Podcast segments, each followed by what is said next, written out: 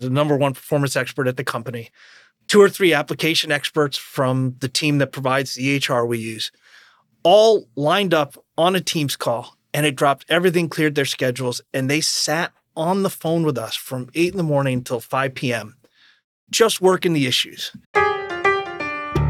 Welcome to Rarefied Air Stories of Inspired Service, a podcast that takes you on a journey into the DNA of InterSystems. Our host, John Paladino, head of client services, will be your guide as we explore how our unparalleled commitment to customer service fuels limitless human potential. Join us as we dive into the culture of InterSystems and share the stories of the people who make it all possible our customers, partners, and employees. From helping healthcare providers to improve patient outcomes to empowering the world's most important financial institutions. We'll show you how our dedication to customer service excellence is in rarefied air. With me today is somebody I've known for quite a while, Bill McCormick. Welcome, Bill. Thanks, John. I'm really happy to be here. I'm excited to talk to you. It's been a long time. You have a great story about how you came to InterSystems. You want to share the story with the listeners? Sure. So, just for background, I guess the um, my father joined InterSystems in 1993 as the COO, and at the time, I was running a business for my uncle, which was a strange as it may sound, a grandfather clock manufacturing company, and I had started out in purchasing, running their production planning and scheduling and getting bills of material and everything in place for the manufacturing. And within a couple of years, I ended up running the company for my uncle, basically, and took a company that had been losing money and turned it into a company that was breaking even. And my uncle took the opportunity to sell. And so I'm sitting in 96 and I'm looking for something else to do. And so my father's sitting up here at InterSystems and he's like, Well, you should meet some people in the business. I'm sending resumes out and coming up to Boston to interview. I lived in Connecticut at the time. And so I would come up and I would schedule three or four interviews and I would park the car at InterSystems and go sit in my dad's office to kill time between interviews because I didn't have anywhere else to stay. So my father's on a business trip somewhere overseas and I've come up and it's early May 96 and I'm sitting in my dad's office between interviews and John walks by the office. And you were just parked there, so I figured I'd put you to work. But he comes in, he goes, What are you doing here? And I'm like, Oh, I'm waiting for an interview with someone else. He's like, Are you interviewing here? And I'm like, No. And he goes, Why not? And the funny part of the story was this was on like a Wednesday. They hired me. I started on Monday. My father was still on the trip. He didn't know I was working at InterSystems. And that started my career here. you know, I hired you actually in spite of your father. John McCormick uh, was our chief operating officer at the time, a fantastic guy. Yeah, he was away on a trip and I hired you and uh, he wasn't aware of it. And I went to him. I'm not sure if you know this, Bill and said, John, I hired your son, and if I have to fire him, I hope you don't hate me. well, I'm glad it worked out. And to be honest with you, it was one of the most rewarding things because every day somebody called us and they had a problem, and your job was to solve it and get them sorted and get them moving on to the next thing. But back then, I learned the lesson, John, that you had to come into work every day with at least one change of clothes and a passport because you never knew when you were going to throw us on a plane somewhere. Did that ever happen? Uh, multiple times. I had a couple of my favorite stories. One of them was right around 1999 or 2000. And we had a customer in, in Norway that was a bank that had adopted Cache 3 and were running into significant SQL performance problems.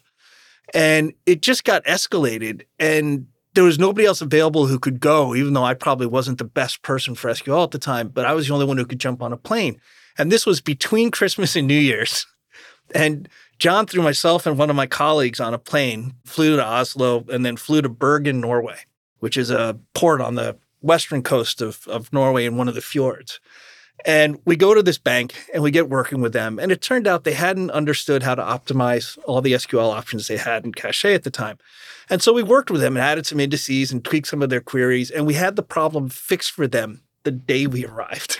and the customer was so pleased and happy. They said, Well, we, we have to, you've flown all the way here. We have to take you out to dinner. And they took us down to the harbor in Bergen.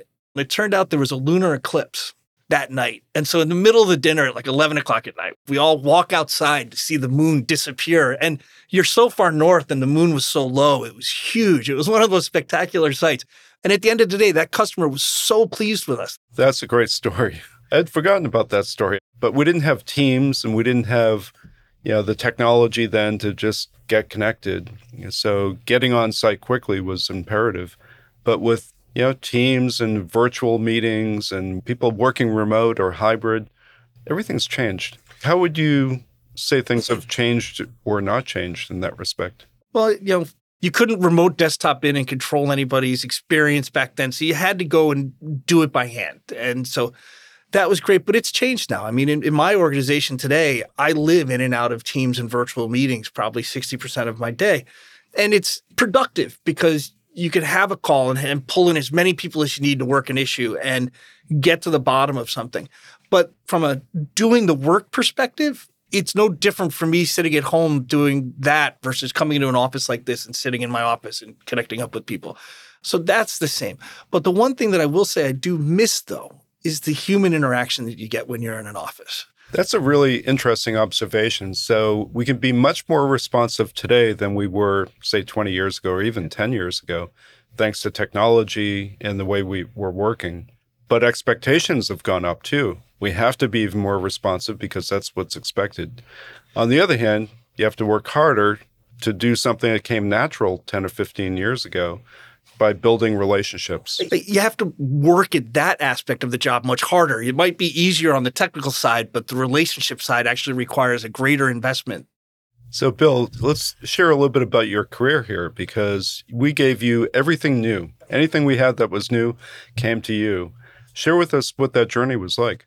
So I came in and like I said, I started out doing frontline support, 4 a.m. shift, you know, supporting at the time Cache, and then you'll remember WebLink, and then CSP, and all those various technologies. And uh, we still support them. I know, and Ensemble when it came out, and all of those things. And so I became kind of John used to call it the SWAT team. You know, somebody was testing our new technology and it didn't work, and the salespeople needed support. John would throw me and a couple of my colleagues who I trained up, and we would go on site and fix things. And for a long time, that's what I did. It was always rewarding, and I always enjoyed it and like I said, it was always helping people, and and and you know whether it was new customers, prospects, existing people, going out and working with the various sales engineers in all the different countries, it, and it was always different. You never got in a rut. You never were doing the same thing. Tell us a little bit about what you're doing now. You don't have to get too specific. I know your company is is going to be doing similar podcasts on some of the topics that you and I have discussed. So I manage a project that's delivering. It's based on InterSystems technology. So you know we use Iris for health, and we have some HealthShare, and and all the technology bits and bobs are the same. But basically, I manage a team of about 100 people that are delivering a solution for a customer that delivers an EHR. We've helped them handle patient, outpatient booking, appointments, that sort of thing. And my job is to coordinate their activities, foresee problems, um, anticipate issues, schedule, managing the release cycle, all the things you do to implement a large project. I can sense you're holding back on a great customer story. I just I see it. The body language is telling me you want to share something else with the audience. It's interesting because I, I had always been the guy on the other side of the phone. I was always the guy that you called and asked for help. And it's different being on the other side of the experience. And it's funny in a lot of ways because I interact with applications that I wrote for you guys. So it's kind of like I know how it all works. I know how the sausage is made. Oh, but... we have to stop in that story. just just for a second, Bill, because back in 1988, if you could believe it, I wrote our ticketing system, which we called On Call at the time because we had everything on paper. So if somebody was on vacation, you never knew where they left an, an issue, a problem, something was being investigated. So I wrote the system, and then Bill rewrote it three times, and yes. it's we're still using it today. In knowing the insight into the system, I can tell you that I've experienced the rarefied air of InterSystem support. In fact, just in February, um, our project was deploying a new release, and in addition to a new update of our software, we were moving from Iris for Health 2020 to Iris for Health 2021. And so it was a major release for us. There was a lot of moving parts. We do our deployments on Friday nights. We have Saturday to make sure everything's working okay. And then we hand the system off to the customer. And Monday morning rolls around and everything's fine. All of a sudden at about 11, we start getting what they call tickets because people were having problems using the application. And what had happened was everything was much slower than what they were used to. And these are the sort of fun mystery problems that you, know, you get in support is, you know, what, what happened, you know, and we had changed a lot of stuff. At first, it takes a couple hours for everybody to kind of marshal up the horses and get connected and get into those teams groups and get on calls and things. And by the time we were organized on Monday, it was later in the day and the volume had dropped off because that peak load tends to happen from 10 to like 1 or 2 in the afternoon. And so we didn't sort it. And so the next day we're like, well, it's going to happen again. We're going to get a bunch of tickets. You know, we we need a plan. And so reached out to the TRC and made a plan. And then this is where InterSystems really shines. The next morning, 8:30 in the morning, I've got, and I'm going to drop names here. Marcelo Carew, John's director of customer support. Mark Belinsky, their performance expert, the number one performance expert at the company. Two or three application experts from the team that provides the HR we use, all lined up on a Teams call. And it dropped everything, cleared their schedules, and they sat on the phone with us from 8 in the morning until 5 p.m., just working the issues looking at things, checking things, checking every single bleeping thing we could think of that might have been causing problems. We were upgrading hard drives. We were doing all sorts of crazy things to try to solve the problem. And they stuck with us through the whole thing. And right at the end of the day, we had a light bulb moment go off. A setting in Iris for Health, the default had flipped from the two versions. And it happened to be one that they, they thought was wasn't going to cause a problem. And as it turned out, it did. And so we flipped the setting back, but we still didn't know is it fixed? You know, because it's the end of the day now, the load's gone. So the whole crew got on the phone with us again the next day and just sat and watched until we got through that peak load moment in the morning and nothing had gone wrong. And then mission accomplished, crisis solved, and we could move on. And it's that commitment and level of support that really impresses you as a customer.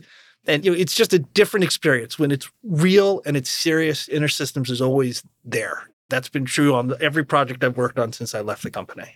Yeah, we're proud to be a partner of Cognosante, yeah, the company you work for, Bill.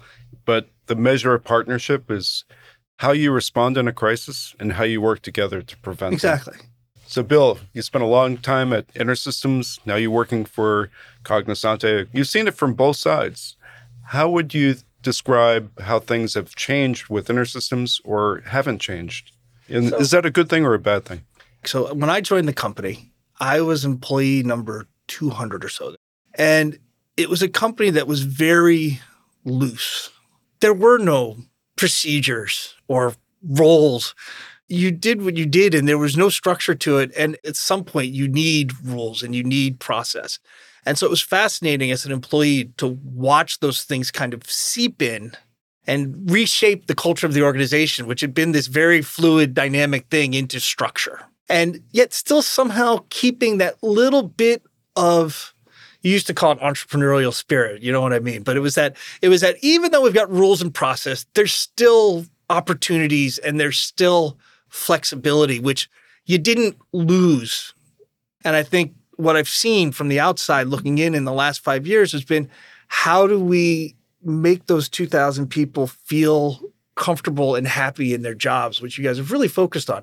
You guys are really making an effort now to deliver a commitment to making your employees satisfied in their work here, which is something that I think it was always there, but it, it's become more in the last five years. Yeah, as you were saying earlier, Bill, you know, you have to work a little bit harder and differently yeah. to establish the relationships and to grow the relationships. Absolutely. It's not the days when you could go to the sail loft after work downstairs and, you know, half the company would be in there having a drink. It, That's where we solved all the problems in all the world. All the problems. We did. Do we still have the passion for client success?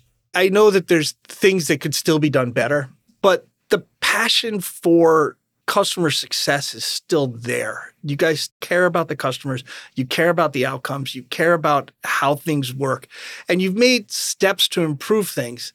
You guys actually have a sizable QA effort. You guys make a great effort now to test and make sure that things are compatible, Absolutely. that things work, and that you guys are delivering. And you can see the investment. I'll give you an exa- another example from my current life.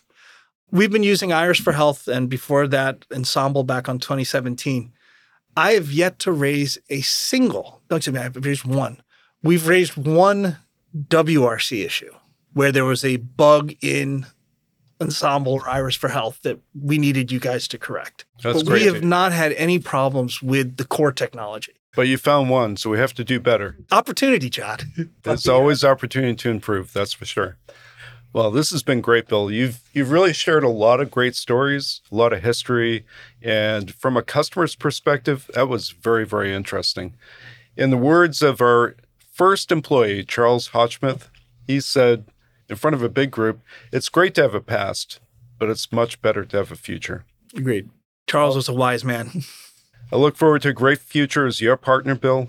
Thank you for being with us today. Thank you, sir. Appreciate it, John. Appreciate the opportunity.